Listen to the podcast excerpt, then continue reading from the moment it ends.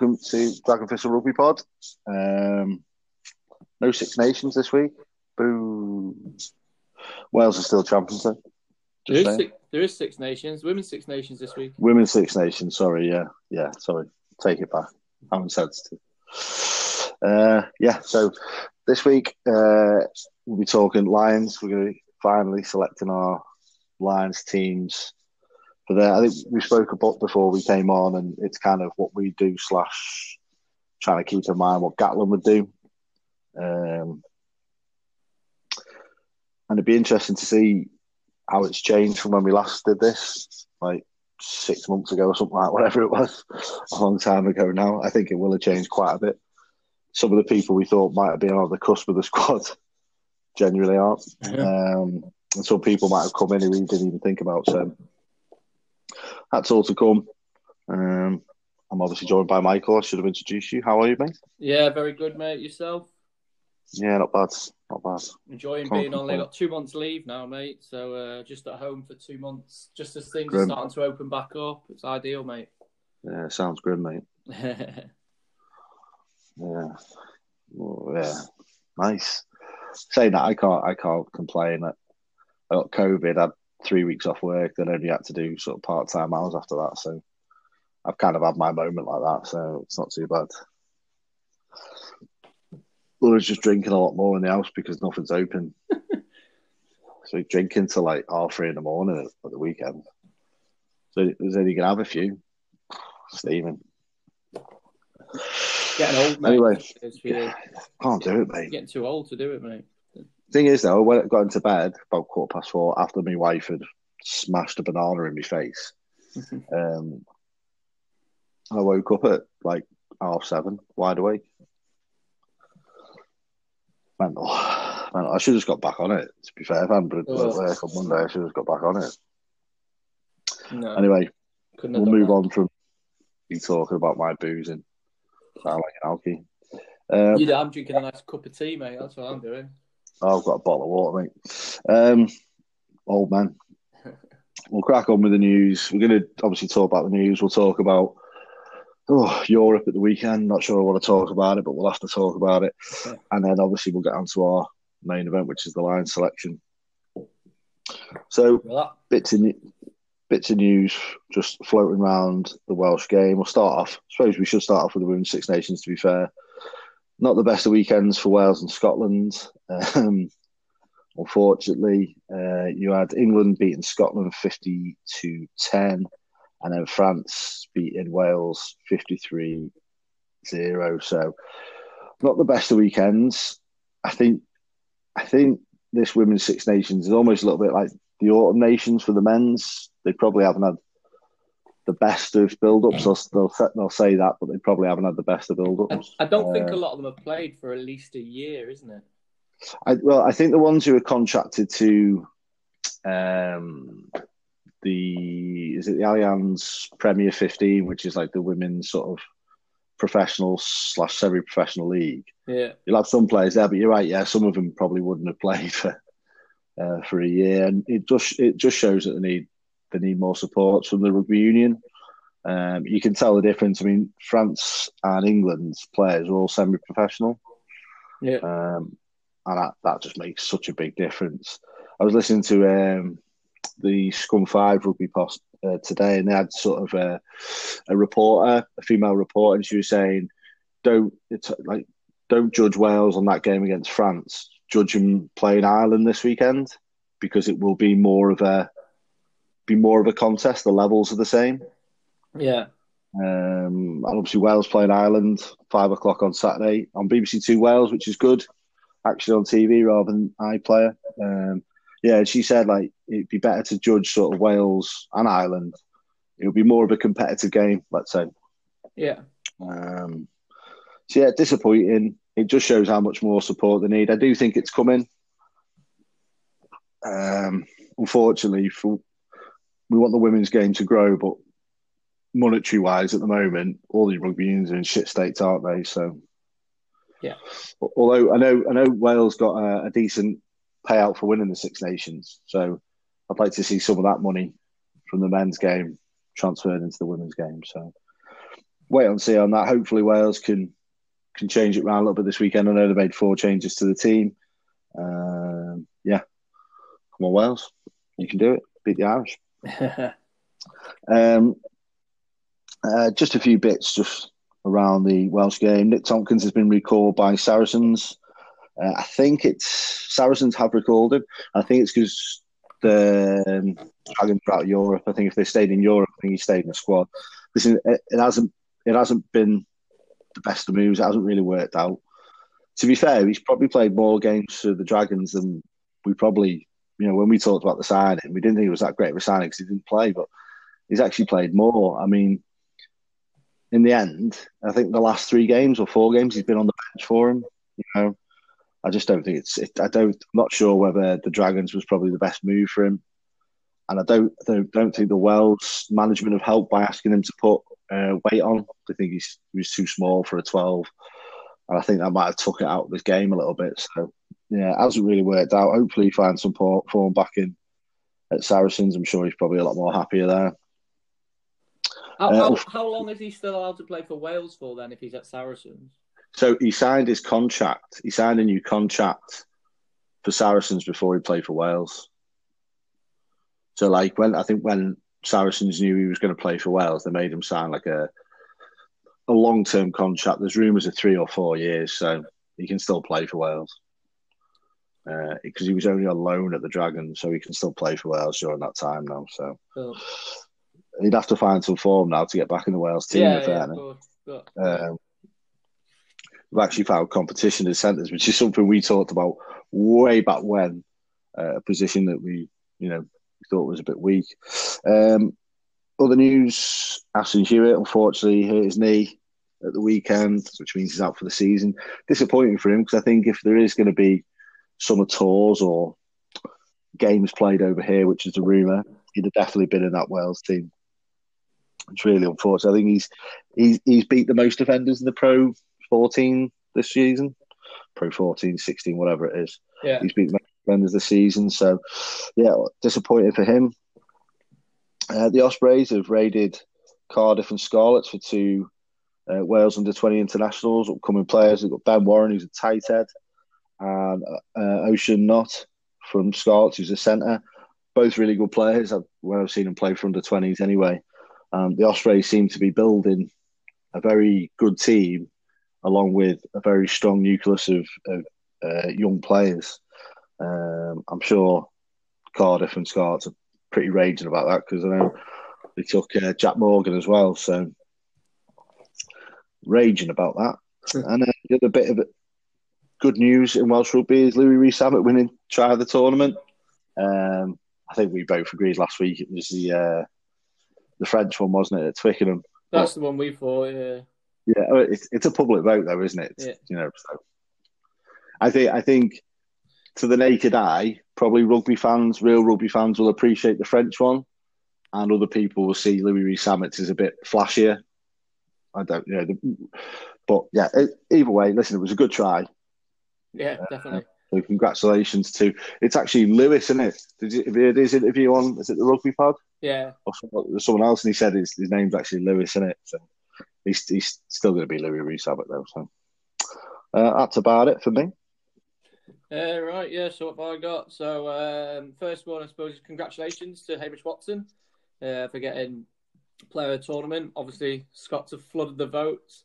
I think the email worked, did it? I actually, yeah, they got that, but I also think it's um, to do with I think because there was no English players in the running. I think a lot of them would have voted for someone like Hamish Watson. Um, I think is that's that's what I think as well. Like they would have they'd have voted for him, but we'll see. He, I mean, I think it was well deserved. He had a he had a great tournament. I know that all the players that were up for the nominate, uh, up for the award had good tournaments. I do think he just just about edged it. Um, what else have I got? I just lost me uh, my page. Um, so there's rumours about uh, Eddie Jones has been tapping up Ewan Ashman from um, from Sale.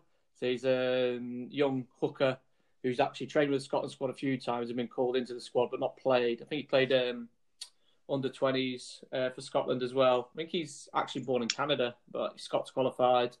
Um, and yeah, and the rumour is he's uh, he's trying to get see where his where his allegiances lie. So I'm hoping they stay with Scotland, but um, it's quite weird to see Eddie Jones sniff around some of the Scotland players. Although he was um, rumoured years and years ago to be interested in Duncan Taylor, but didn't realise he was Scottish. Um, got quite annoyed that he'd actually um, gone and played for Scotland when he could have played for England. So it, it's it's an interesting. I've seen on Twitter. It's interesting that they they're going after him. I mean, they've obviously got two. By the by the form, two really good hookers, haven't they? Senior hookers in Cowan Dickie and Jamie George. Because of them two players, Eddie Jones, there's there's only one other hooker. He's only used three other hookers, and out of them three, only one's had a start, and he's never played again. And the other one, when he came on, was in the background. Yeah, I mean, so yeah, he obviously doesn't trust them. yeah, or he's just trying, to, or he's just trying to get Scotland or Wales back after we've kind of took some of theirs. Post a few players, like yeah, yeah, Sheedy, Johnny Williams. No, listen, I'm not saying they they'll play for England, but they were in England camps, weren't they? Yeah. At the end of the day, so they were Didn't she play for England? Uh, Johnny Williams did. Johnny She Williams. uh, never got on the pitch. Yeah, Johnny Williams. barbarians, isn't it? Yeah, that's it. Yeah. Yeah. Yeah. So yeah, so that's uh, so that's interesting seeing Eddie Jones uh, sniffing after some of the uh, one of the Scotland players. Wouldn't wouldn't have thought to see that. Oh, my blooming phone's froze. There we go.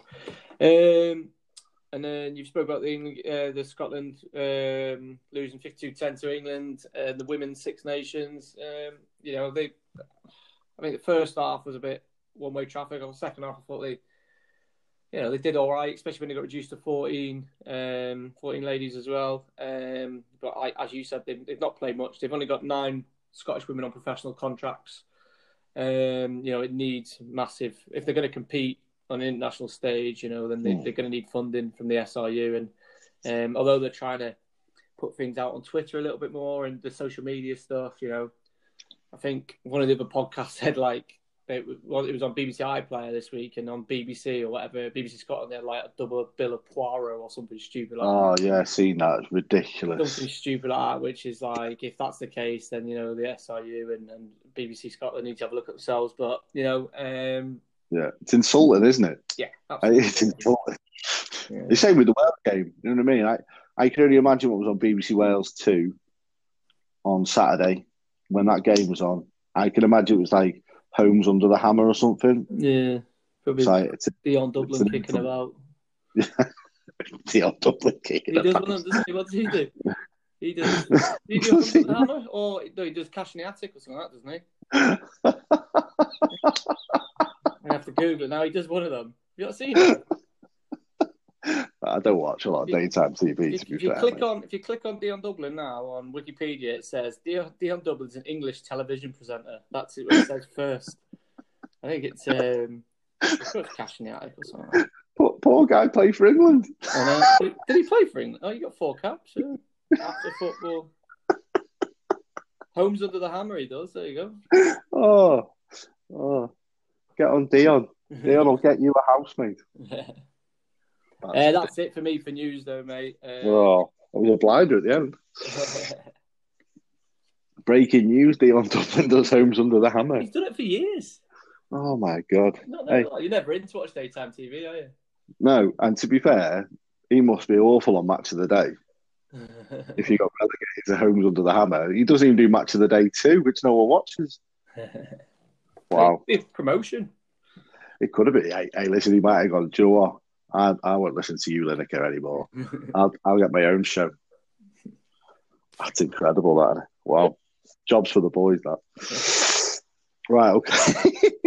so after that re- re- uh, re- re- re- re- revelation, um, we'll move on. Unfortunately, to uh, um, I don't want to dwell too much on this because it's still probably one of the most frustrating weekends of rugby I've ever had. I'm a Blues fan, but I also support all the other regions, and it just it, it blew my mind this weekend. So we'll start on Friday. London Irish beating Cardiff 41 35. Just Blues trying to control the game. Can't believe it. Couldn't believe it. Someone made a really good point towards the end of the game when Jarrod Evans has the drop goal. Fair dues, puts Cardiff back in in in charge of the game. Uh, sorry, winning the game. So you think that's a really good point? And then I was listening to someone else, and they said, "Well, if you look at it, Cardiff had penalty advantage. So even if you just drop the ball, by the time everyone gets sorted with penalty advantage, you could have took a kick for goal. You can take him. There was two minutes left he, he had to drop goal. You get a minute to kick the goal. So after all the like stop and play and stuff, take the kick for goal, and then they kick off. You'd only have like 20 seconds left where you can just hold on to the ball. It's all hindsight, that though, mate. Of course, of course it is. Of course it is. And like, oh, we're not there on the pitch, but yeah, no, listen, with um, London Irish being down to 14 men for half an hour of the game, um, and I think at one point they were down to 13 men as well. Um, yeah, really poor from the Blues. Although I will say, Seb Davies take a bow. It's class, that, wasn't it? Seb Davies take about. Someone put on Twitter, if that was Brodie Retallick, the whole rugby world would be going mental about how amazing yeah. Brodie Retallick is. Unbelievable. I will say, and I said this, I think I text you as well. Actually, Josh Adams needs to take a bit of credit to control the ball the way he did. I, I know you expect an international winger to do it, but you've seen it. You see with Louis Zammit, didn't you? When he booted it against England, it just went all yeah. over the place. Just the, Top class sheer amount, sheer amount of ground he made up as well yeah, just I mean, yeah, just an unbelievable try, isn't it? But I mean, it means nothing really, does it? it means absolutely jack. So yeah, Blues were knocked out. I was devastated. I thought at one point, listen, be great. Quarter final. Oh, I still can't get over it. Um, and then you had Montpellier versus Glasgow, which is a more competitive game. Yeah, a, few call, a few, I, a few I, calls. Yeah, I mean, I thought. Go on, mate. Sorry. I, no, no, I thought no, it was a good game. I thought it was really it was competitive. I'm just saying, you know, and I think a few calls here or there, you know, there's talk about French directors and all this. Um, you know, I thought Glasgow did really well. Um, to be honest, they had a few of their internationals back in. Um, Hugh looked good at fullback again until he had to go. He went off injured, didn't he? Yeah. And then oh my, oh my Ioane, he's just a walking card now, isn't he? Oh yeah, I think he got a five game ban. Yeah. Mm. But yeah, just point, just silly, very very silly. Like I, before we go to the game, I thought the Nick Grigg one is like I, don't know what he's supposed to do. He's put his arms up to go and tackle the guy, and the guy's passed it as he's gone to tackle him. I, the only way to counter that would be to do a no arms tackle, and like it, I don't get what he's supposed to do. I mean, it didn't matter at that point. I think the game was game was done, but like they gave it as a deliberate knock on he's not even looking at the ball. He's gone to tackle the man. It's, it winds me up that decision. I mean, needs looking at better. But the overall game, I thought Glasgow well in the game. Um, like get wrong, Montpellier looked very very dangerous at times, and you know at times I thought they were maybe out a bit more. Um, like they were a bit uh, more physical than Glasgow and things like that. But Glasgow stayed in the game. You know, where Hastings and Thompson nailed their penalties and, and kept the scoreboard ticking over but it was just mistakes. It was errors. I mean, it was um, you know, although they have the, the Scotland players back, you know, I think they needed two or three games back before they actually gel a little bit better. Mm. Um, and it's a shame for them. I think like for like Glasgow and Edinburgh for the players that obviously did well in the Six Nations. I think if you want to start putting your hands up for um, for uh, for the Lions uh, for a Lions shirt as well. You you could do with going deep into the um, into the European um, yeah. Um, competition because you know the more meaningful matches and you and you're showing yourself in a better light. And the fact that well, Glasgow did make a good fist of it. Montpellier aren't a bad team. Um, you know, they did score a worldie as well, didn't they? Yeah, yeah, they did. Yeah. There was there was that that that try they scored where it was going through the hands and stuff was yeah. was, was and I, I think and to be honest that was probably the different the difference in it. I think some of the class that they shown through their French internationals like Rattez and um, Bouthier at fullback. Yeah, he's a good player. Um, I think that was I, that was just the difference, and you know, once we go through these, I will talk about the weekend as a whole. But yeah, no, Glasgow did really well. To be fair, I mean, a lot of these games I'm talking about are close games. You know, it's just that Wales teams didn't manage them well. So, um, moving on to Saturday, first game on was Ospreys versus Newcastle. Uh, Newcastle winning 28 24. I got a bit, I mean, Ospreys went 14 0 up and they looked they looked brilliant to be fair. You know, Tipuric was class, Alun Jones was class, you had the players back. And then just before half time they got two yellow cards, one quite harsh to be honest, the other one uh, wasn't. And then Newcastle just got back into the game. I think they scored 21 unanswered points when they're down to 13 men. And the Ospreys just couldn't bring it back. So, you know, just poor again, really, as a report. Um, I text you, didn't I, saying, oh, you can tell the difference with the internationals then. And in some respects, you can tell the difference. Um, but two of those internationals, Adam Beard and Tipuric, get sin bin. So what do I know? Um, after that game, it was a very entertaining game and another game which the Dragons will feel that slipped through their fingers with Northampton winning 43 39. The one thing I will say about all these games, loads of dead good rugby played. Yeah. loads of dead good rugby played. But the Dragons, they were up by 15 points. And I think Northampton were down to 13 men and scored a try. The Dragons, I tell you what happened with the Dragons is physically now, I think because they've got you know the Moriartys, the Keddies, the Wainwrights, the D's and stuff back in their squad. Physically, the matching teams, it just seems that they blow the load with about 15 minutes to go. Same we were talking about, yeah, the was it the Glasgow game or the Edinburgh, Edinburgh, Edinburgh game, wasn't yeah. it, the week? That first half, me and you were like, either the Dragons might put an hefty, an hefty thing, and they just seem to lose it. So I don't know if that's the next stage for them. They'd be really disappointed, 15 points up you know, Northampton had a, a, good team out, but it wasn't necessarily full noise. And they'll be really disappointed in that. And then Sunday's games. I don't know. If, do you want to talk about Sunday's games? Not really. Uh, if honest, I think like just I think Jim Hamilton said it. Said one thing that it proved in the game against Racing is that Hamish Watson is absolute class. Yeah, brilliant. Yeah, yeah, yeah. Uh, Richie had a really good game. Yeah, Richie was good as well. I thought like first like ten. I didn't see much of the game. fairness, I was out on a on a family day out, and um, but the bits mm. I've seen, like it looked like you know first fifteen minutes or so, you know Edinburgh were in it, and then yeah. you know as soon as um as uh, Racing like got got themselves going and that, then they were just you know I was disappointed that they got out muscled because they did in the forwards, you know, uh, and you know, Scotland, uh, Edinburgh had a lot of their internationals back and things like that. So you'd like to think that wouldn't have happened. And then like once you get like Teddy Thomas and people are you know going in the backs and that you know their backs are unbelievable. And that was about Finn Russell as well. Um, I mean, Edinburgh, yeah, they need to have a have a good look themselves. That's a that's an absolute pumping. Um, I just for me, it's the centres is the is from I think the back. So you look at all right, Blair Kinghorn played ten. He probably shouldn't have. They probably should. Jaco should have probably started it at ten. mental. But if you look at their actual, like they've got Duhan on one wing, Darcy on the other, Blair King or Damien Hoyland at full. But you know that's that's pretty exciting. Just the, the centre. I mean, Mark Bennett was on the bench. I'd have started him. Um, and you know, uh, I just think the centres at the moment aren't, aren't, good enough. I've said that for ages that the, the centres for me that don't do enough.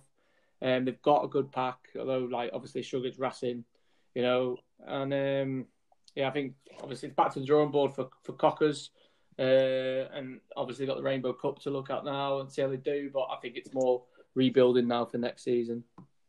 Yeah, so I watched the game. The first fifteen minutes, it was really, really good, and I was thinking, do you know what? They're having it here, and they're at it. And you could, I, and same again, you could tell the difference with having, you know, their internationals back in the team. But I mean, once Racing got on a roll, I think they scored just before half time as well, and just second half they did like kind of roll over and have their tummies tickled. Um, you know, Hamish Watson was was class. Um, so was Richie. But I'd say like in the first half, you noticed them in the second half. Not their fault, but I just think they were well, that overwhelmed. yeah. yeah, they were that overwhelmed that you know as great as an influence as they could have, it, it, it was never going to be enough. And it was just. And you're talking about levels here. You're talking about Racing. You know, the, the guy, I never heard about the 10 who, was, who played for him, and he was class. Yeah. He was class, and everyone's, you know, the raving about him. You know, Vakatawa and and all that. Kurtley Beale, Zebo on the bench coming on early.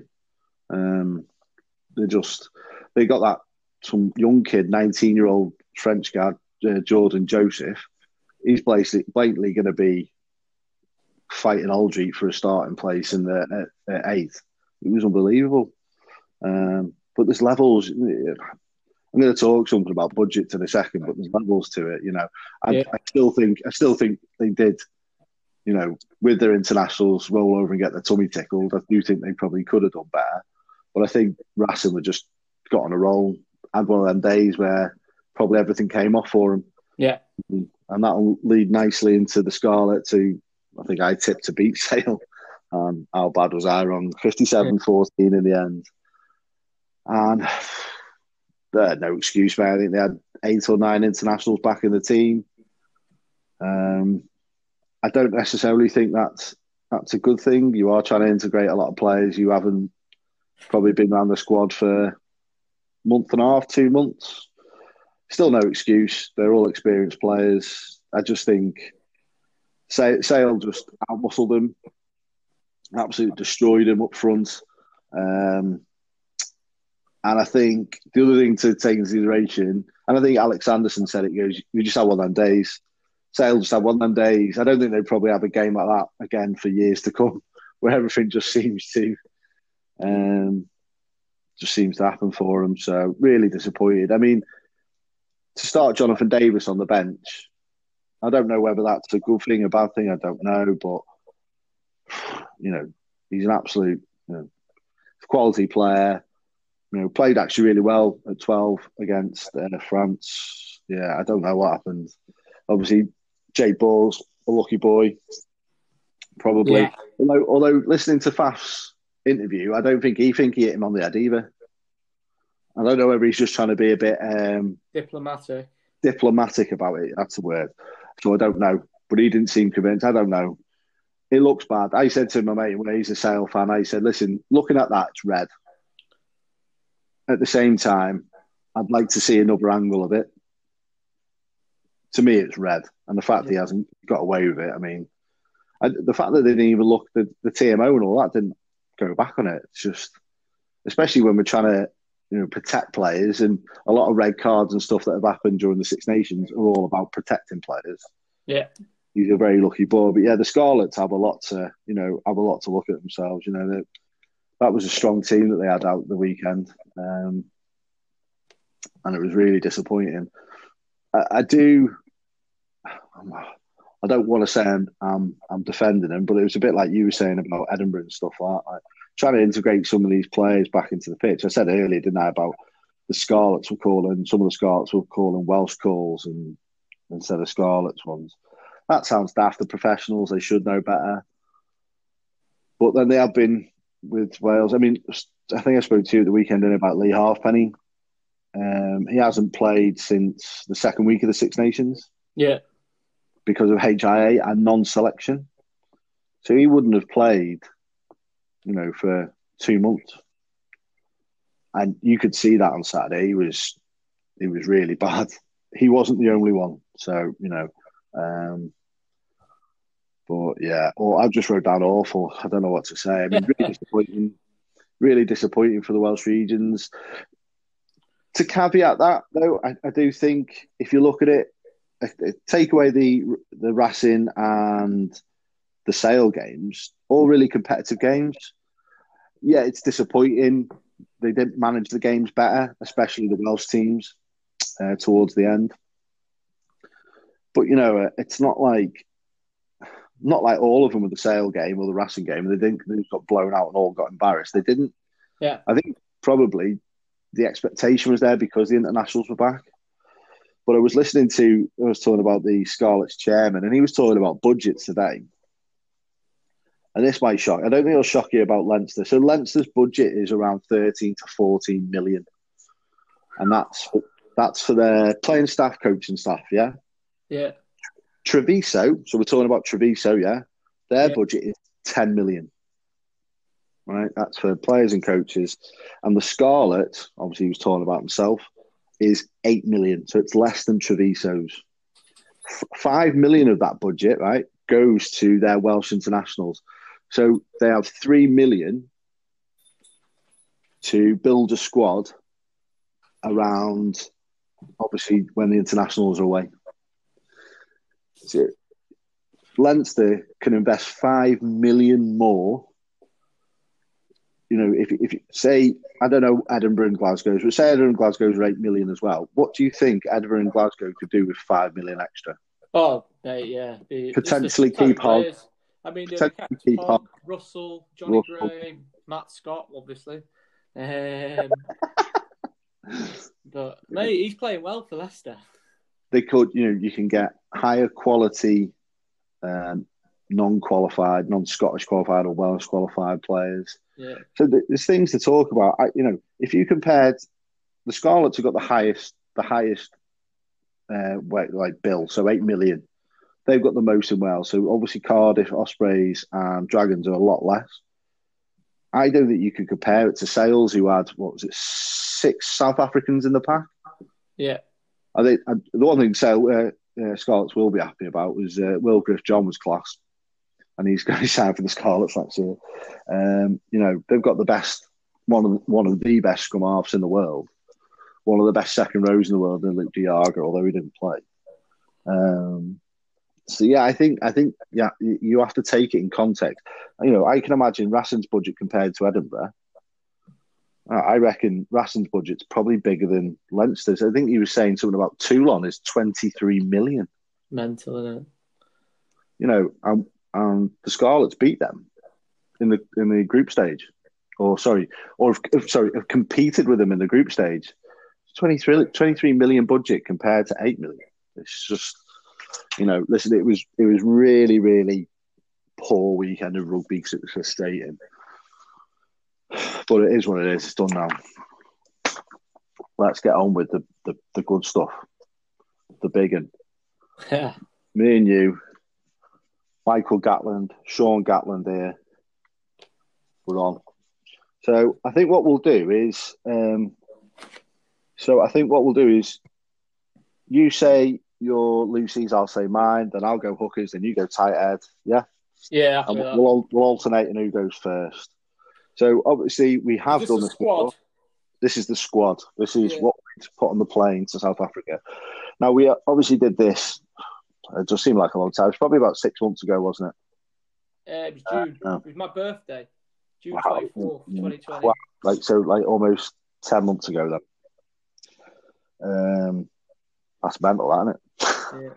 Um, and we did that based off a forty man, uh, forty-one man squad that was picked for New Zealand, won it. So it's been said that this is thirty-six. So thirty-six has made it so much harder. Yeah. In the sense that there's there's actually quite a lot of positions. I don't think Gatland or most Lions coaches have ever picked the have ever, sorry have been able to pick such a strong squad of people in their prime. You know, Clive Woodward picked a load of World Cup winners, but they were past the best. Yeah. You know, some of them. I mean, some of these are a little bit old in the tooth as well. But I think you know, competition for some places. You know, we're obviously we'll we'll discuss this during it, but there's some some positions that are well up for nego- uh, well up for um, negotiation, uh, well up for discussion because people haven't really grabbed the jersey. So we'll get started.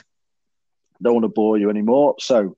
Uh, do you want to go? Well, I'll let you go first with your Lucy's. So Right, number so one, we're loose heads. So we're three loose heads. So do just doing the squad at the moment, aren't we? yeah, just doing the squad. Yeah.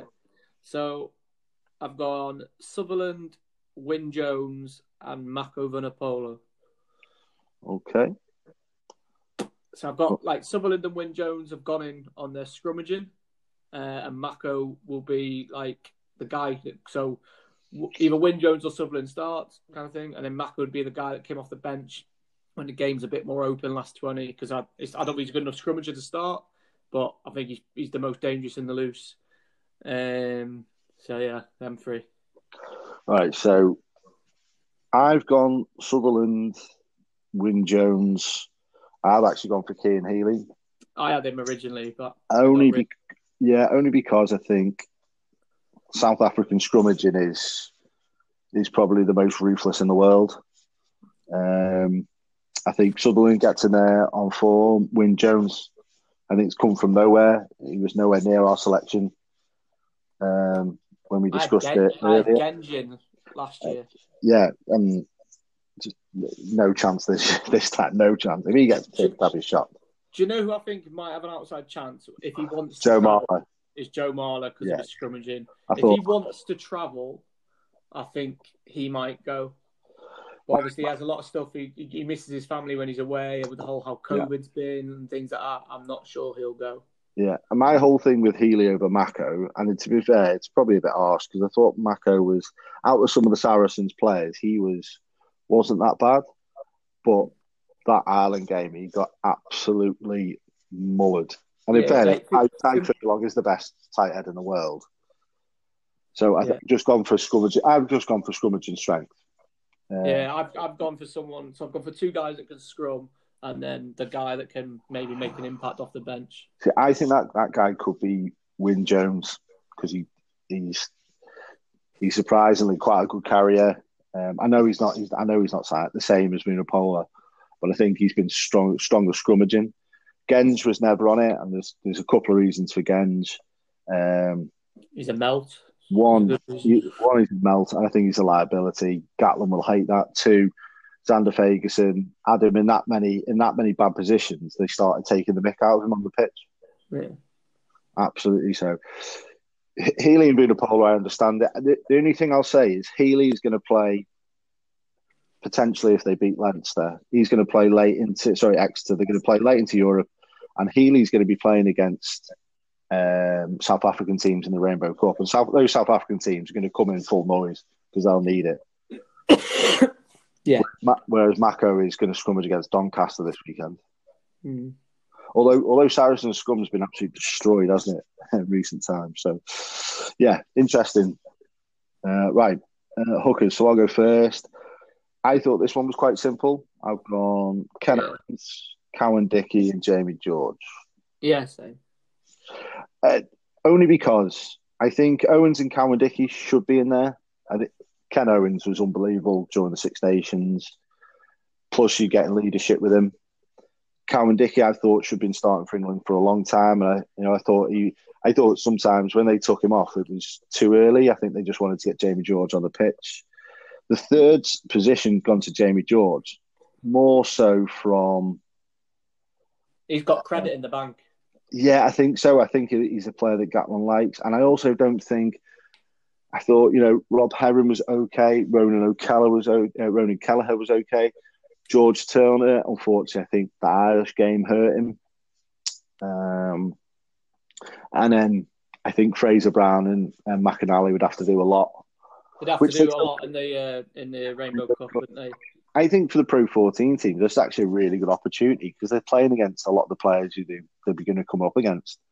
Yeah. Um, so I'm not I'm not ruling out, and there will be injuries, but I think those three I've got the same three. Yeah. strongest. Um, tight head. So I've gone Tadhg Furlong, Zander Fagerson, and Kyle Sinckler. Okay, so I've gone the same. I almost left out Fagerson. For And I thought- Francis. No, no, no, no, no, no, no. Francis, Francis was really, really good in the Six Nations. Um, no, I actually almost threw in, took out Healy, and put in Andrew Porter. Yeah, I've seen his name in a few of the squads. Well, Andrew Porter plays both. He's he is, and this is amazing. He plays that well internationally. He's a loose head playing tight head. They converted him because Leinster was short, and just because I think my squad's all about getting players in who are versatile because there's only 36. Um, So my my thought was if I had you know Furlong and Sinckler as your guaranteed test players, and you had like a, a Porter who can cover loose and uh, and that was my that was my idea to try and get another back row in. Um, but I've eventually gone. I mean, if I'm picking Healy because of his scrummaging ability, you, I think you've got to take your best your best props against um, South Africa. So I eventually, yeah, end up going for uh, Fagerson as well. So, in fairness, what- we've only Go on, mate. Sorry. we've only disagreed on one player so far. Well, with with what you said about the the like the uh, the, the guy that plays loose end tight, so Ollie Ollie Kebble does that as well.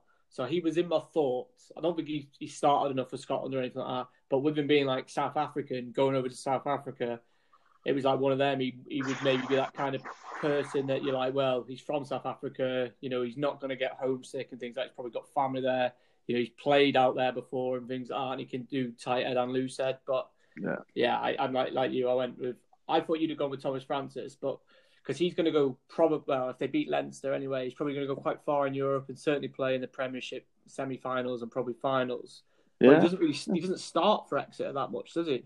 No, no. And, and, to be honest, I thought like as a as a whole, Wales is biased, but I thought whole like Wales is um, front row did really well. If you look Yeah. at some of his some of his stats, I think I said it last week. It's Thomas lot of rucks, Francis, isn't there was only three back rows in front of him that hit them. That. The work rate for a tight head's unbelievable. Yeah. And I think, I mean, he's he's so important to Wales because he is. I do think he's a top level head. I think those three are just a little bit better than him at the moment, you know, and Yeah. that's fair enough. Okay, so second row, You go. yeah, I've gone Alun Wyn Jones, and I'm going to say right now, uh, he's my captain, tour captain. Uh, Maro Itoje, James Ryan, Iain Henderson, and Tadhg Beirne. Yeah, exactly the same. Really? Yeah. I'm shocked. I thought, Well, I I had Jonny Gray in. Yeah. And I had Beirne down as a back row, but then I put Beirne in the second row, even though he covers both. to get another. Took Jonny Gray out to put someone else in the back row. Yeah. So my thinking is, and it's it's nothing against Jonny Gray. I think it's another competitive position. Oh, massively. Yeah. I think my my thinking is one. I thought Alun Alun Wyn Jones played well enough in the Six Nations to go, and I, my opinion is, if you look through the squad I've picked and and probably you've picked, he's probably a prime candidate for captain. If OJ goes, take his penalties out, he, he's still you know he's embarrassed some of them Saracens players with the way he plays. Um, James Ryan, I think he's he's class. Yeah. Um, and Henderson and Beirne are there basically because they can play back row as well.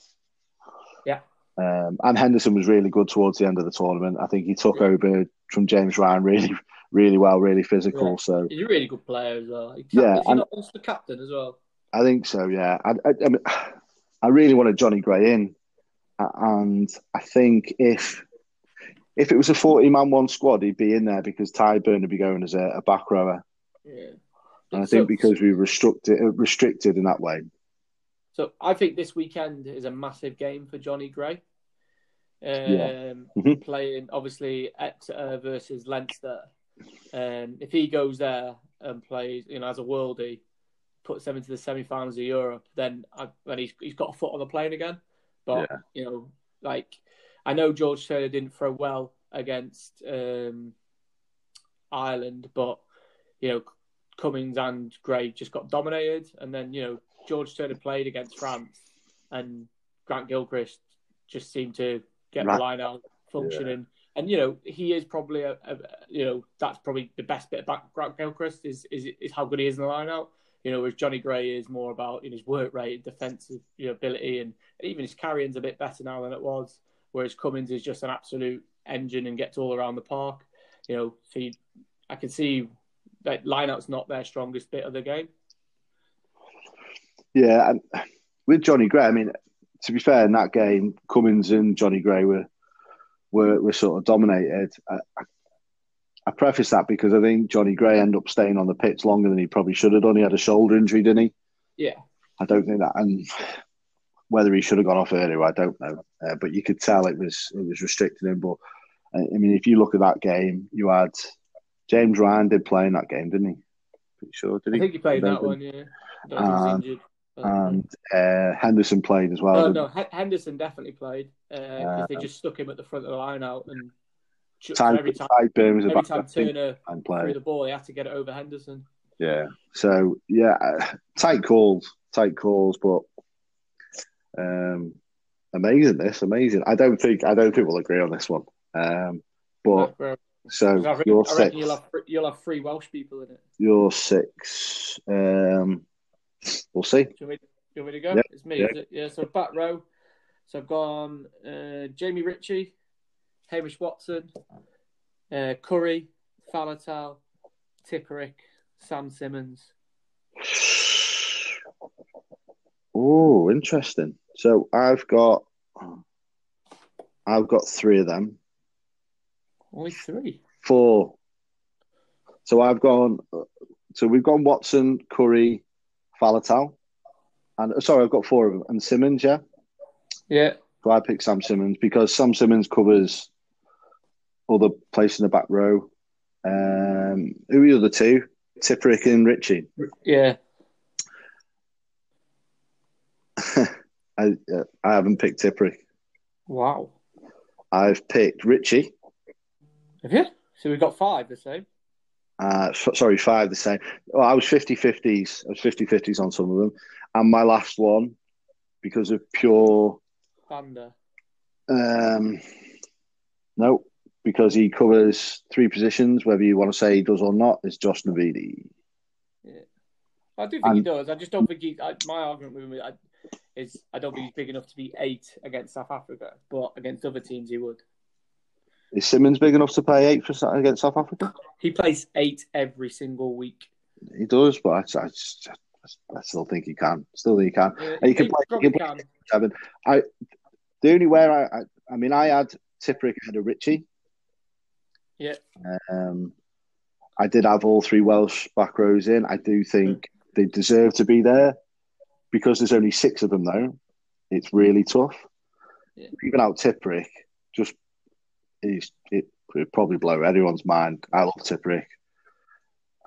I like Navidi's physicality, but I think Tipuric. I, I think Tipuric gets a bad rap on that. Really, I, I think he's he doesn't miss tackles, so obviously he can be physical, can't he? Yeah. Wat- Watson and Curry, I think, are a given. Faletau was a given. That was easy to pick. Um, I picked Sam Simmonds. Um, I, I said last week Vunipola would be in my team. So I, I don't think Gatland will pick Simmonds. I think he'll pick CJ Stander. Maybe. I, so I think there's a few players who are playing, not playing international rugby that Gatland would would consider. I don't think he'd rule them out. Yeah. Um, I considered Stander because Stander covers six, and because I was looking, I was looking at the back rows. But they, they, all- they all do. Everyone you've picked covers different positions. Ritchie can play six, seven, and second row. Hamish Watson can play six, seven, and eight. He played eight against France for the Yeah. last 20 minutes. Curry can play six, seven, eight. Faletau can play six and eight. Tipuric can do six and seven. And if needs be, he could go in the centre. And Sam Simmonds can do six and eight. So Yeah, and Navidi can do six, seven, and eight. So they're all versatile. yeah. that- My point was is I wanted, but I wanted a number eight in. So I know you were saying about obviously. I think Navidi. Could, I think can fill in number eight perfectly at international level. I do think he's better on the flank. Um, but what I wanted is you, you you're always going to pick, you know, two players, uh, four players you could play either side of the scrum, and then you wanted a number eight eight, and that's why I was considering Stander because he plays six, but he predominantly plays number eight as well, doesn't he? Yeah. I just think, I just think Stander. Irish fans will will completely hate me for. I just think he's a bit overrated, to be fair. I agree. Yeah. I agree. I, I- went Simmonds. I went Simmonds as well. I agree. I, you. I think I think he's a good international player. Don't get me wrong, but all this my thing with Stander, and it frustrates elements. Are like he carried fifty times for four meters, Yeah. It's like ten I, meters. I, I would have Navidi over um, Stander as well. It's not that Mm-hmm. I just think he, Gatland will like him. And yeah, Gat, uh, Gatland, Loves him I- and I think I think with Navidi, Gatland knew he made a mistake by not picking him earlier for Wales, and I think he lo- he likes. I, I think you can tell the difference in the Welsh back row when Navidi's there. I, I mean, if you look at the Scotland game to compare to the other ones, if you look at you know the other games, Navidi, Tipuric, Faletau compared to Faletau, Tipuric, and Wainwright, you know, it's chalk and cheese. The, the problem with this position, the problem with this position is I think we've already named a few players that, you know, I've I've, I've left out Justin Tipuric, Don Brandt. Don Brandt's not even. You know, we've not even mentioned him yet. from Jack Conan was class, Ben Earl. Caelan Doris. Ben Earl, you know, Sam Underhill, Yeah, someone do. you know. Um, I think some of these players, because they haven't played, you know, out of sight, out of mind. That Will Connors, Will Connors for Ireland, class. Um, Zach Mercer. Yeah, I mean Zach Mercer, I think would be a bit of a, but he's Oh, playing well for Bath. Oh, he's class. Um, so Absolute class. yeah, so in fairness, we've actually picked the same back row. Oh no, we haven't Oh, no. except for Navidi. Navidi. Navidi. I picked Tipuric and you picked Navidi. Who'd have Yeah. it? Yeah. Weird, weird, weird. And listen, those are interchangeable. Easy. Yeah. It won't bother me anyway. Right, scrum off. I think this is the interest, most interest. Well, second interest after back row, because no one put the name really consistently. And I think, to be fair, I think same with fly off. Actually, over the whole Six Nations, no one really was great. Amazing for the whole. Yeah, no one like Over the whole- every single game. Yeah. game. And so I've picked this more sort of. I picked this more just for my reference, really. I, I know we said we would pick slash Gatland slash um, slash us. So I'll go with my first one because I do think he's class. I stand by it. Tomos Williams. Um, I have picked Ali Price because I am on crack.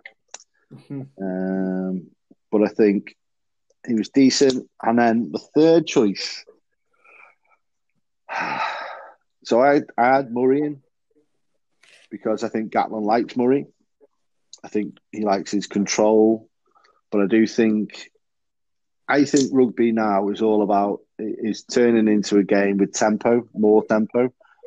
We're, we're going into an age of more rugby being played. And I think sometimes it's a bit slow. So I've cancelled Murray and I've gone. I don't think it'll happen, but I've gone with Cooney. Right. So I've gone uh, Williams and Ali Price. Oh,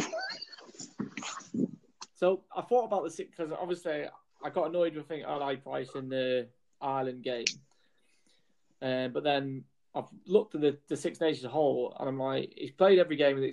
He came on against Italy, did well when he came on, but he started every, every game. He got he did get charged down a few times. That's something he's got to look at. But then who didn't Maro Itoje charge down? Probably almost everyone. Anyway. Uh, and I do think his like game management's got loads better, so I've put him in. Um, crack, you. I've gone. Uh, I've gone Murray. Um, I disagree with you. I agree with you what you're saying about rugby. I just don't think that's how Warren Gatland sees it, and Yeah. I think he'll start Conor Murray. So I don't think Ali Price will be starting or even on the bench. I think it'll be Murray and Tomos Williams. Um, and I think you could like I could have took Price out and had two of the Welsh ones. I think maybe. Yeah. But Yeah. I I- maybe. But I've gone. I think Murray will be starting. I think Murray will kick the leather off the ball. I also think out of the three of them, Murray's probably the best defensively. He's the biggest out of three. I think he's probably the best defensively, and he can kick and he can play ten if he needs to. So I played with Price and Gareth Davies, and not because Gareth Davies had played a great tournament. And this is where I think fly off and scrum off are the same. There was no one really. Ben Youngs was never in it for me. I know people argue. I think Ben Youngs right. could. I think Gatland could pick. Gatland picked him four years ago. Yeah, but he- he couldn't go because he had family issues. But you know, and he, and he picked him in Australia as well. yeah, But I think I, I, the way I look at it at Ben Youngs is Ben Youngs looks brilliant when England's forwards, which they do a lot, dominate. And I know most, well, everyone will say a scrum half looks great when they dominate, but Yeah. I think Tomos Williams, Ali Price, uh, Conor Murray, they play in teams that don't always dominate and can Yeah. still and and they they've still got a, a bit something different about them. Um, I'm not saying Ben Youngs has got 100, over 100 caps for England. He's not a bad player, but I just I would pick him. The only person I wrestled with was Gareth Davies purely because Gatland loves him. he'd He be can- your guy to bring off the bench as well, wouldn't he? Yeah, and he would. I think Gatland and I'm assuming Andy Farrell as defence coach. I'm assuming Yeah, um, they will use him like Wales used him. You know when he kind of rushed out the line, either Yeah. intercepting or putting people off. yeah. He'll like that. Um, I went with Cooney. I was until recently. I was I was thinking Ben Spencer as well. I think um, Uh, what's the? Um, I quite like the Bristol one. Harry Randall. Yeah, Yeah. Um, Yeah, I don't know about that one. I mean, I, I think he's a class player. I'm not sure. Um, I, he hasn't got enough experience, really. I don't think he looks Yeah. class. I mean, I, I'd love him to play for Wales. Yeah, Um, you know, I think the one player I'm a bit disappointed didn't get more of a run out was Kieran Hardy because I do think he could have had a run. He looked lively um, against uh, England. Might have been a bit too soon for him, maybe, uh, but he looked lively against England. And I suppose that's, you know, we're talking about a guy who had 50, 60 minutes against England uh, as a, as a consideration because nobody really did step up, did they? no, You know, you talked about there you go. You said Harry Randall. I'm talking John Cooney. Someone made a really good point on a podcast I listened to about picking their Lions squad, and it was really, I think it was a really good point. John Cooney. If Andy Farrell's on that coaching thing, John Cooney's not going. So really, 100%. actually, I would like him to see that, but you know, I'll change. I will change it to Murray. Um, because and it sounds like Andy Farrell will go, and Andy Farrell and, and Gatland uh, seem to have like quite a good connection, quite close. So yeah, right. Uh, your fly offs, please, Michael. So I've gone uh, Owen Farrell, Dan Biggar, and Finn Russell. yeah, I've gone the same, and I, I, thought, have I did have Se- I did have Sexton originally and Farrell in as a centre, but I just think like Sexton, he's 35, 36. He gets injured a lot. Uh, he's a bit of an arsehole as well. Um, he doesn't. He only plays ten. Like Farrell can play ten and twelve. I think Mhm. Biggar can play fullback. Finn Russell can play ten and twelve. Um, or it would not surprise me if all three of these were in the twenty-three man squad with. I'm going to my starting thing, but it wouldn't surprise me if they're all in the twenty-three man squad as well. Um, in some way, not saying all starting, but just the way they play and things like that. I'll, I'll go through when I do my my start my twenty three man squad later. But uh, yeah, I can't not put Sex. I did originally have Sexton in, but no, not for me. So I had Sexton in. We talked. We, we talked about doing this you know, last week, didn't we? I had Sexton in until he went off injured for Leinster in that Munster that Munster game, or the game, whatever game he played. He came on. I think he came on and went off injured. And I had Sexton him because I thought he, he did. He, he looked all right to be fair, to, to, to be honest. Towards the end of the Six Nations, I thought he always plays well against Scotland. Always. So, he looks tasty. He's kick, kicking off the tee was exceptional. yeah. um, which is obviously a big a big thing. And then he got injured, and I thought to myself, "You're all going to have to go to South Africa, and these South Africans are going to target you because they know you've had concussion issues and injury issues. You know, whatever you may think of that, they're going to do it." And I just thought, with uh, exactly what you said, with having versatility being the big thing, you got Russell 10, 12. I think Biggar 10, 15. I, I think he wouldn't let you down at 12 either yeah, probably not. because he can make his tackles. Yeah. And in fairness to Biggar, I think towards the end of the Six Nations, didn't have the greatest start, but towards the end of the Six Nations, he probably was, my opinion, was probably coming into the form 10 in the Six Nations. He, he he plays the thing about Biggar now. If it had been Biggar from two three years ago, I probably would have had Sexton in ahead of Biggar. But the fact that Biggar's now playing a little bit flatter, he's a little bit more attacking. Yeah. Um, very good under a high ball. You know, he, he's there for me. Farrell, he might have had a shit Six Nations, but he's still a quality operator, and he just covered ten and twelve. Um, you know, he's he's he's he's going to be in the squad. Yeah. I mean, my- my thing with Farrell, which worried me from the Six Nations, is is that with he didn't see my only worry with Farrell, and I, I think he'll actually prefer. Obviously, him and Eddie Jones get on because it's the Saracens mafia, and he loves them. You know, he'd never, he'd never not have him. I think he'll enjoy going to Gatland because I think it might be a bit of a, a breath of fresh air. My worry with Farrell during the Six Nations is he was obviously given a game plan, and at no point did he defer from it. So there was there was so many times in the games where we've already gone through it, but there was like six on two or five on two, and he kicked the ball away. There was times against Wales, he did it against Ireland, he did it. He lost his head a bit in some of the games. Invariably, he covers two positions. He's a class player, I do think he will prefer the the thing to take into consideration. It is funny. We've been having a go at Saracens players, but you know, at the moment you've got Cowan-Dickie, sorry, you've got George, you've got Itoje, uh, and you've got Farrell. Um, they're not going to be playing at the highest of standards, but we're still taking them because they're class players, aren't they? So, yeah, yeah, right. So we've we've only disagreed on two players so far, actually. Because I, oh yeah, because you put Murray in, didn't you? I end up putting Murray. I, I, put Murray in because I just I just thought about that podcast I listened to. I do believe Farrell will be on that tour. Yeah, but that means that's when like you're like thinking Sexton might go. Then if Farrell's on that tour as well, potentially. But then he's got his boy to pick as well. I think so. Yeah, Right, so I'll go through my centres. Three of them I kind of had nailed down. So Henshaw's one of them. Yep. George North, Henry Slade. Oh shit, I missed him all. Uh, Henry Slade, and oh, so I think we spoke about this before the pod.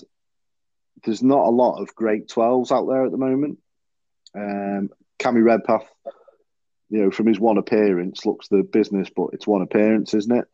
Um, and I think if, if Redpath had played throughout the whole tournament and stayed to them standards, it'd be in my team because you are thin on 12s, but then that's where Farrell comes into it. Yeah. So who've so, you gone so far? So Henshaw, North, Slade. Yeah. And then I'm I'm split. This is one of the players I'm split on. I wrote down Harris but I've also wrote down Ringrose. No Jonathan Davies. No, no Foxy, not for me. Um, Foxy. No, you would have North at thirteen ahead of Jonathan Davies. Yeah, on form. Yeah, yeah, wow. yeah, yeah, yeah. I, there's one. He's been moved to twelve. Uh, two, at no point except for the, the French game, he looked pretty decent. He looks doesn't look fit doesn't. I don't know. I think age and injuries, a couple of bad knee injuries, have come to pick him. North also covers wing, um, which is big because same again. I'm looking for versatility. Slade covers 10, 12, 13, 15. Henshaw covers 12, 13. He started off as a fullback. Um, Henshaw also is in form. North, I think, I think before the Six Nations, worried about his defence. He's proven that now he can defend. I don't know what's happened to him. He's found his hunger again. Anyway, I think being dropped from Wales was the best thing that happened to him. Um, Slade, again, probably didn't have his best tournament, but I don't actually think he got any ball because it was just kicked a lot. And then I'm hung between Harris and Ringrose, and oh, I like Harris. I think he's a Gatland player he's in that Jonathan Davies mould, if not as covers, good as covers wing, covers wing as well. Covers wing. He's he's he's in a, a foxy sort of, you know, organises defence. Hasn't quite got Foxy's attack, um, but Ringrose before he got injured, very good attacker, very good defender. Um, I don't know if Ringrose covers wing. I'd imagine he could. He's, he's quick enough. Um, so, well, make a decision, Sean. Make a decision. You also made a decision before you started the podcast. Mate. Should have done, should have done, mate. But I was, I was. It's tough, isn't it? It's tough being a selector. Do you know what? I'm gonna. I'm, we're a Welsh and Scottish podcast. I'm going Chris Harris, mate. I'm going to support you. I'm going to support you. Right, go on, What's your thought? I'm, I'm, I think you're going to Jonathan Davies, haven't you? Ah, I did have. I've just kicked him out because I forgot Henry Slade. go on. Uh, so I've gone Henshaw, Harris, yeah. Slade, and this is my left field one. Huw Jones. No chance. But so, it's your choice. It's your selection. I'll, I'll, give you my reason. Yeah. Um, I I think he's like the perfect number twenty three because he covers inside centre, outside centre, wing, and fullback. As much as you might say he's not a great twelve, whatever, he's not. But he's played there a few more than a few times. He's played in South Africa before, so he's played against all these players, played in all the pitches, played at altitude, and done all that kind of stuff and he's just been he's been this season he's been quality. Although he's not got in ahead of like someone like Harris outside centre because the defensive thing and stuff like that. He's still been quality. He's performed. He's been Glasgow's best player this season. Um, whenever he's played for Scotland, he's done really, really well. Um, it's more of a Townsend would rather be get the defensive bit sorted first, so he goes with Harris. I think, like for me, Huw Jones is the perfect number twenty three. I'm not saying he's in that team to start the test matches and things like that. But if you want versatility, there's probably no one more versatile than him at the moment, um, other than Scott Steele, who obviously plays wing and flanker as well. but uh, but uh, no, um, so that's why I've gone Huw Jones. It's a it's a versatility thing. It's the fact that he's played South Africa as well.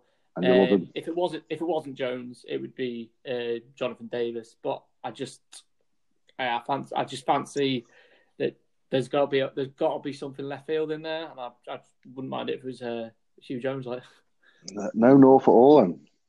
No, I've got I've got North, just Ah, not right. like he's like a wing come centre. So Right. I've put him in the, in the so I've got North in there. Oh yeah, I've, I've yeah, I think George North changed my opinion on him. Complete change on me, right? Yeah, um, right, yeah, I can see it. Be personally, I don't. I love Huw Jones. Do do I think he'll get picked? No, but No, I, obviously because it's your selection. That, that's fair enough. I just Well- uh, my thing with Huw Jones is just no chance. If you if you're not, he's only literally just got back the trust of Town. Now, with Townsend, in fairness to Townsend, Townsend actually ends up being one of the coaches. Does he have a chance? Uh, maybe. depends. It depends what they're after, doesn't it? If it, you know, if they're in a team meeting, they're going, "Oh, what I could do with." It's just someone that could, that's got a bit of bit of bit of flair, a bit of wow, but can cover Right. a few positions. And then you're like, well, that's probably Huw Jones. Right. So Uh, I'll counterrank that with when I said about you know Murray's a bit slow and he does this, he does that. So that's the same thing with Huw Jones. I don't think Gatland's Gatland. I think can pick a load more X factor players that you don't need a Huw Jones. My opinion. My opinion. possibly, but not that cover the same amount of positions. Right. Yeah, but you- you're talking.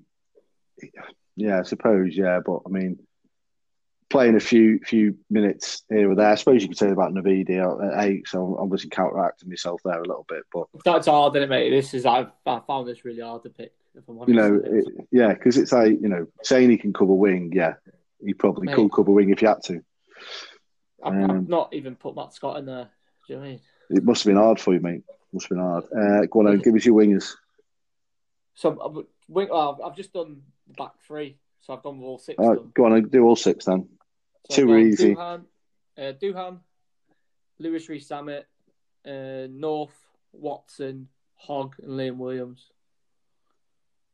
I think you'll be the same. No, because I had North in my centres. Ah, Roger, yeah, okay. So I've got Hogg and Williams. I think they were the those are my two easiest decisions.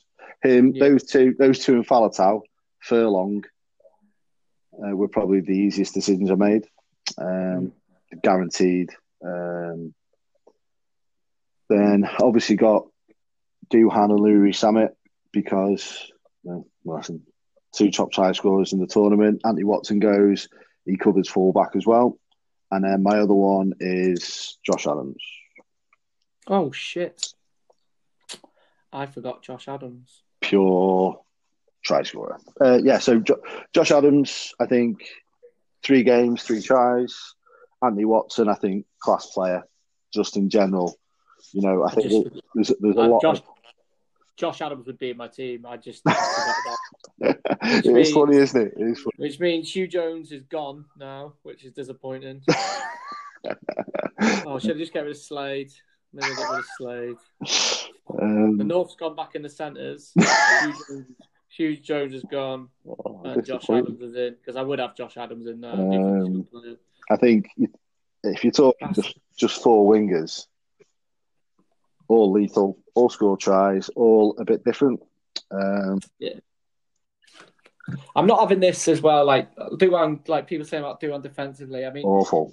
if you go out of all them, who who who out of them? Out Duhan, Louis Rees, Watson, Adams. Who's that good defensively? Really? Adams, Adams is really good Well, defensively. He was, he was, he was class in November when he defensively. Uh, listen, yeah, He he had a bit of he had a bit of uh, a bit of a blip, mate, but So none of them, Yeah. none of none, none of them are great defensive. Right, well, defensively. I, I would say Adams is probably the is the best out of the four defensively. Yeah. But wingers invariably are sweeping across, and all it takes is a step, and, and the winger's gone. You know, it's, it's really really hard. To, uh, it's usually It one on one. It's, really, really hard positioning wingers to be good defensively. People say that Johnny May's good defensively, but then he got done by Keith Earl. The best defensive winger is Keith Earls. But um, Probably, but he's not in my squad. But No. wingers, like invariably, they, they do struggle because Well, we'll discuss this when we play when we, we talk about our thing. We talk about our starting 15s. But I mean, yeah, I mean, they get they get they all go. They're all they're all try scorers, all class. There's there's a bit of me that thinks Louis Rees might not go, uh, and I think Johnny May might potentially get picked for not on form, but I don't know. Something about maybe Gatland doesn't take him. Um, so yeah, that's our team. So we disagreed on. we got five. No, you, you put Adams in now, haven't you? yeah, Right. Um, so we both had um, so one. same centres. So it was um, Healy. You had Healy. I had Mako. Yeah, I had Um, Navidi, you had Tips. Yeah, I had it, I. North, no, but you picked North. I Oh, not bad. in there now. Yeah. Not bad. So my team consists of. Um, who have I changed? No, it doesn't make no difference. So eleven Welsh, nine Scots, nine English, seven Irish. I don't know what mine is now because I changed one or two. I think six Irish, ten English. You got nine Scots because you said you had ten Scots before. Yeah, I took that the Yeah, So ten 11 English, eleven. Ten English, eleven Welsh. Yeah, yeah. Nine Scots. Well, that's a decent spread. Decent teams. I'd be surprised if they picked that team. I don't think I'll be far off. I think No. I'll be like No, I think thirty of them. Thirty of them will be there. I think we're all. Uh, who's, who's your captain? Sorry, who's your captain? Tour captain would be Alun Wyn Jones, Yeah, yeah. Uh, not right. test captain. Oh, oh, right. Okay. So let's do our test teams. First team, first test. Sorry. Go with your pack. Full, full, full eight. Yeah. Yeah, full eight. so I've gone Sutherland, Cowan-Dickie, Furlong, Henderson, Itoje, Curry, Watson, and Faletau. Interesting. So we've got three differences. Um, I've gone Sutherland as well. I've gone Ken Owens and Furlong. I've got Alun Jones, captain. Itoje. I've gone Tadhg Beirne, Watson, and Faletau. And So I'm, I'm at Henderson. I've gone captain. interesting. The second Lions tour as well, isn't it? Yeah, interesting. Interesting. O'Mahony was the first, was captain in the first test in New Zealand. Yeah, yeah. So I mean, I was very like 50-50 with Sutherland and Wyn Jones. I like think Wyn Jones has probably had a better Six Nations, but I've probably gone a little bit more. Well, how have they gone for the last year, eighteen months? In which case, I've just edged Sutherland. Um, on that one, I've kind of done it more that way. Um, I've tried to not just base everything on the Six Nations. I've tried to go a little bit further back. Um, but yeah, and for me, Cowan-Dickie, I've got him. You know, he's a European Cup winner. He's a uh, obviously Premiership winner. Obviously, if Leinster win this game today, uh, uh, this weekend against effectively Leinster, you're probably going quite far in Europe. Probably go quite far in the Premiership again this season. Whereas Jamie George isn't going to be anywhere near it. Ken Owens is going to be in the Rainbow Cup. Is he going to play every week? I don't know how serious Scarlets and uh, not just Scarlet, the Welsh team, the Scottish team is going to take it. Um, whereas like Cowan-Dickie's going to be playing like pretty much like every week, like not quite test matches, but not far off. So I just think he'll be like the the most battle hardened, if that's the best way of saying it. And then Tadhg Furlong's just I don't even think I don't even think he's got competition for, No. for his spot because he's that good. That's that's my reasoning with the front three. Anyway, Henderson, I just think he was epic in the Six Nations last few games. Itoje, he'll start. He's class. He just needs to stop his penalties. Curry, I think he's probably was England's shining light for them in the Six Nations. I, I don't think he's going to be the new um, Richie McCaw. Richie McCaw that people are saying, and I think he probably doesn't think he is either. But if people say it, they say it. Hamish Watson, and like for me, Fallon, I think Hamish Watson and Faletau like deserve to be starting even like now. I know it's a long way away, but No. uh, yeah. So I, I mean, talking about starting pack, Furlong, we just said Furlong and Faletau were always going to start. Sutherland, I've gone with Sutherland because I think you know it's South Africa scrummaging's scrummage a big deal for South Africa. I've gone Ken Owens because I've gone on form. I've also gone. I think you're going to need that little bit of experience, a bit of an old head. Um, I also think Cowan-Dickie, which is harsh because I do think he should start for England, but I think Cowan-Dickie had just a bit of spark off the bench as well with his carrying and his enthusiasm. Tadhg Furlong's a given. Alun Wyn Jones, because I think, well, I'm a bit biased, but I think he's been class. I do think you need, I do think you need uh, a good captain. Um, yeah, OJ, like like you. Listen, he's class. As long as he can stay on the, the good side of the referees, he's top class player. Where I've got different for you, so I picked Hamish Watson. I think he deserves it. He's player of the Six Nations. Faletau, best number eight in the Six Nations. Um, I've gone for Tadhg Beirne over Curry. Hard, you know, because if if we if I'm being honest, you know, Curry probably deserves to start. The reason I've gone, I'm thinking more playing South Africa. I think without if you had Curry and Watson, you're taking away a line out option. But is is Faletau not a line out option? Yeah, but I think you need more than three against against um, against South Africa. You think you know you can have lifters and stuff like that. Right? So I've just gone for him, and I think Tadhg Beirne. He's been good on the floor as well. It just I just went for another line out class, option really. Class player, mate. Yeah, I don't yeah. he's a class player. No, I, have I've just gone for another a line out option. If you think you know South Africa are gonna, well, if you eh, problem with South Africa, we actually don't really know what they're going to be like. But if you go on what we saw in the last World Cup, they're going to have a six-two split on the bench. You're going to have a lot of big forwards. I've actually got, well, probably going too far. I've actually got Curry on my bench because I think maybe cracking coming on uh, later on. So I'll start with my backs then because you went with your forwards. Yep. So we disagreed on three there. There's no shock. I mean, I don't think there's any right or wrong answer to any of this. Um, Not yet. Because if, if you're picking it, you're picking it. Um, so I've gone. I uh, you'll laugh at me because it probably sounds like that. So I've gone Tomos Williams. I'm not sure about that now. Um, yeah. with, with, with, with, a, with a Gatland dead on, I'm not sure about that, but I do have a bit of a man crush on him. Um, yeah, Murray could easily split in there. But anyway, so I've got, I'll just go Tomos Williams. I've gone Dan Biggar at 10. Um, I've gone Watson and Adams on the wing.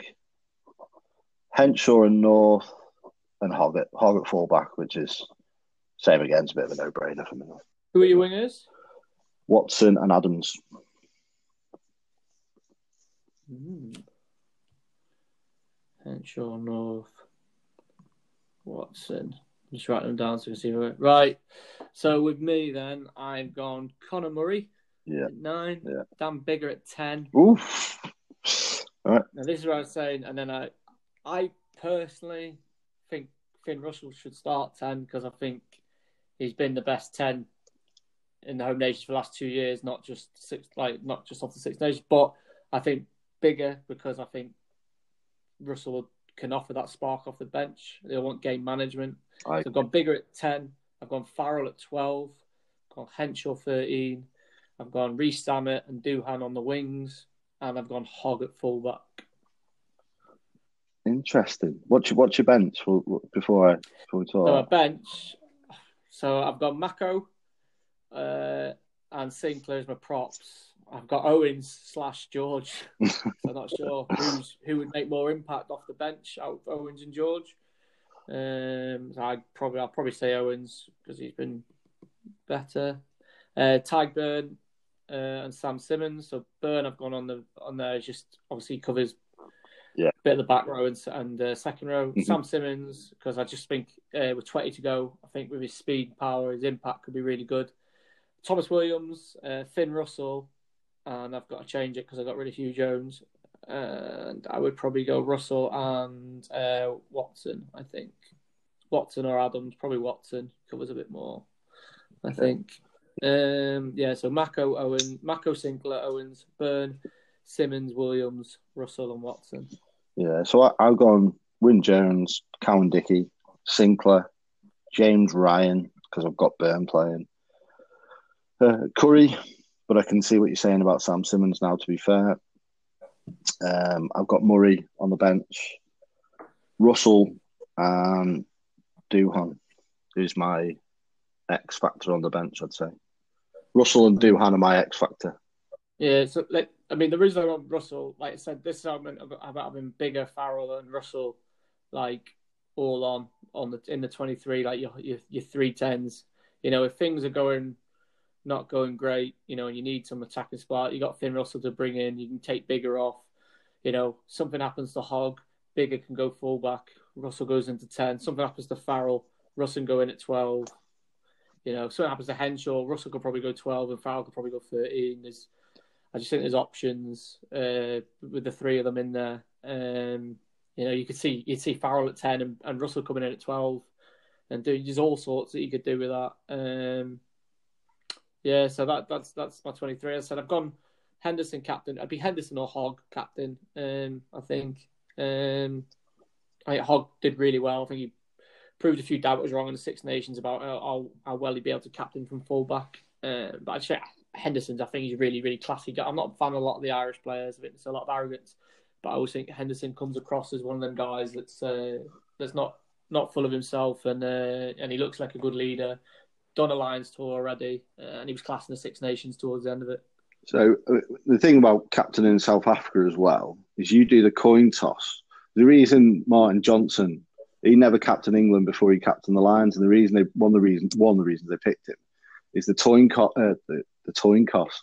The coin toss is done in their changing room. So he, want yeah, they wanted an imposing figure going through the door.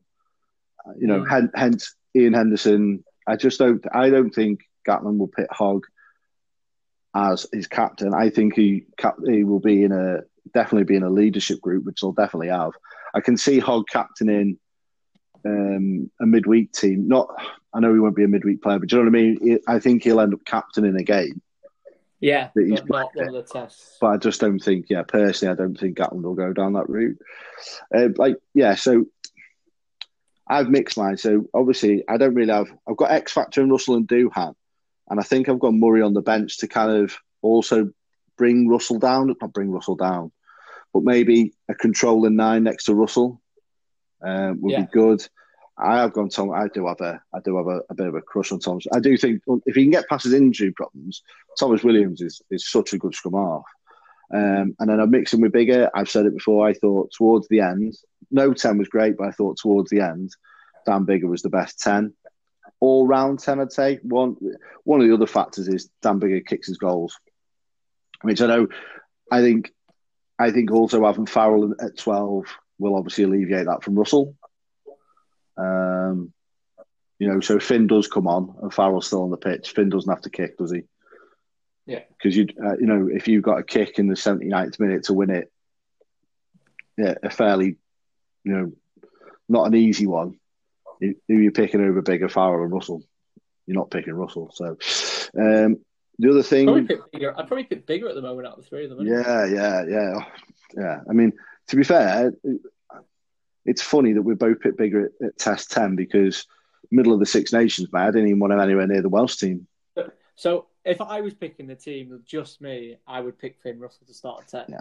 I, am trying to put a bit of the Gatland head on it as well. Yeah, I just think all round, all round, I think um, South Africa they kick a lot, aren't they? Uh, Faf is very good at kicking the ball. Andre Pollard is, Willie le Roux. Bearing in mind if all these players play, having Dan Biggar on the pitch as well adds another player who's world class in the air, isn't he? For a number yeah. 10, he's yeah. unbelievable. And then I've gone for Watson and Adams over Rees Zammit and Duhan because I think all round at the moment they are better wingers. All round. All round better wingers. I think they're better in the air. Defensively, they're better. Um, plus, they're just, I mean, they're just try scorers. They've got a bit more experience than Duhan Louis Zammit. Duhan and Louis Zammit have got a lot to work on in defence, a lot to work on. Duhan had another mare at the weekend with his positioning, where he got he was completely out of position. These are things they're all going to work on. Louis Zammit has got loads to work on in, in defence. The thing that gets Louis Zammit out of problems in defence is he's rapid. so when he's out of position, sometimes he gets back quick because of his pace. But I think teams will teams will get onto that with Duhan, I think it's the same. I think France exposed him under the high ball. Um, I think his positioning is is poor sometimes. I don't think he trusts, which is weird. He doesn't trust his, his centre, which is usually um, Chris Harris.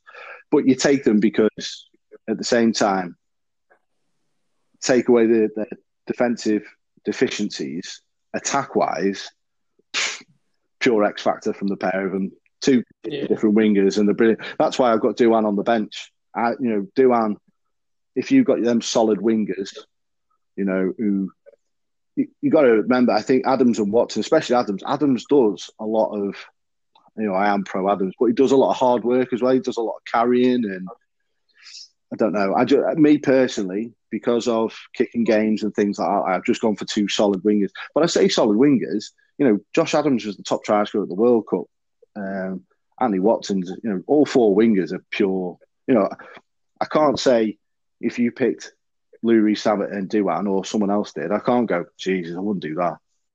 Oh, I'm so upset. It's not about that. I think, but it, if you look at the way Duhan plan, Duhan play, if you bring him on with 20 minutes to go, 20 minutes to go, Duhan and go, get your hands on the ball, son. With a Finn, you know, with a, you know, a Curry or a Simmonds, you know, I just it's so strong the squad. It's so hard to pick you know, it's easy to pick and then it's hard to pick as well. So those are my reasonings. I've gone for Henshaw and North. Um, can't argue with Farrell. Uh, I think Gatland likes a, a, a 12 who can play. Uh, he's never always had it with Wales, but when he did, he always picked Gavin Henson. Yeah. Um, he's just never had that play. He got Jamie Roberts and fell in love with him as well. So um, I could quite easily, I can, yeah, I can see, you know, Farrell being in there, Henshaw moving over. I've got North in just because I think you know he's a big ball carrier and he's played well. Will he start at 13 for the Lions? You know, I'd be more, I'd, I'd be less shocked if he started on the wing.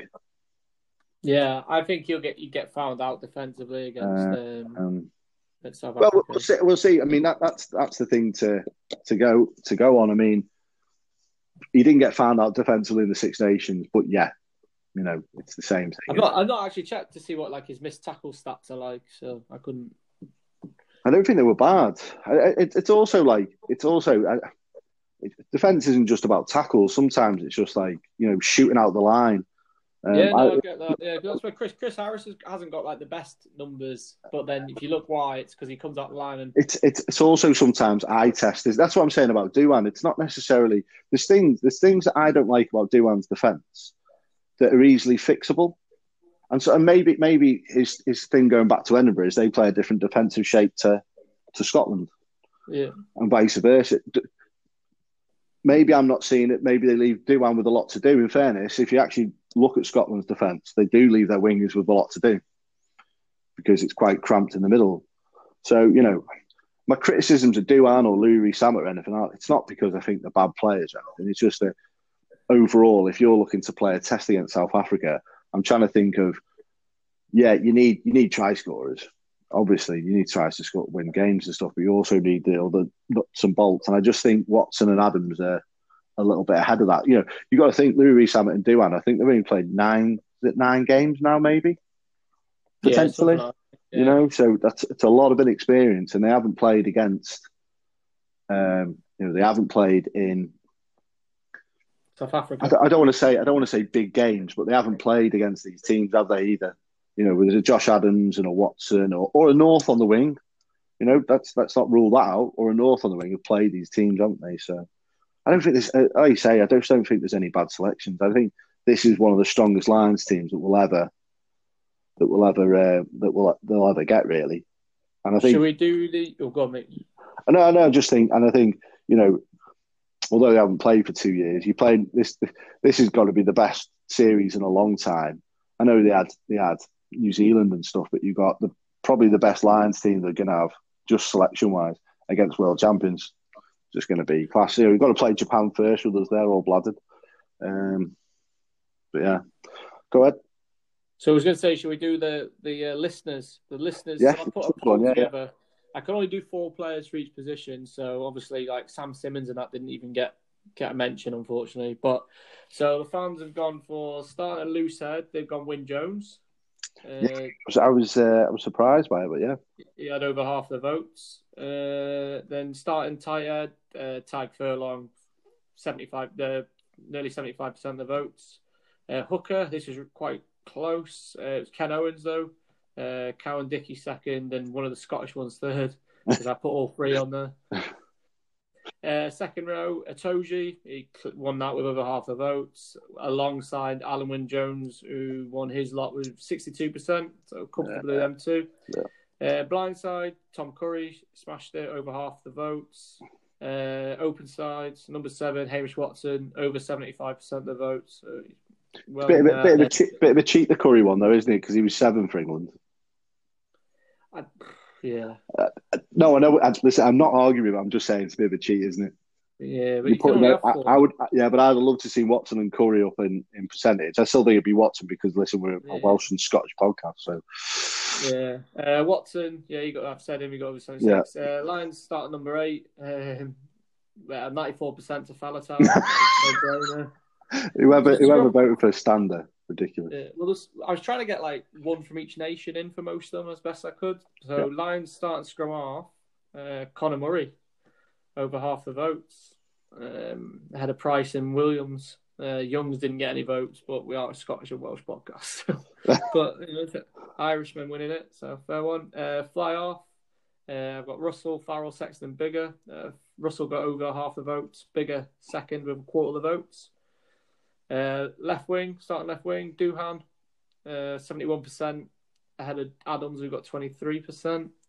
And on the right wing, I didn't know if I got them the right way around. I didn't know if Ram, Rees Rees Zammit was left wing or right wing. I can't remember. Right. But he's on the right anyway. He was up paired against uh, Watson, Maitland, and Stockdale, and he got over fifty percent of the votes.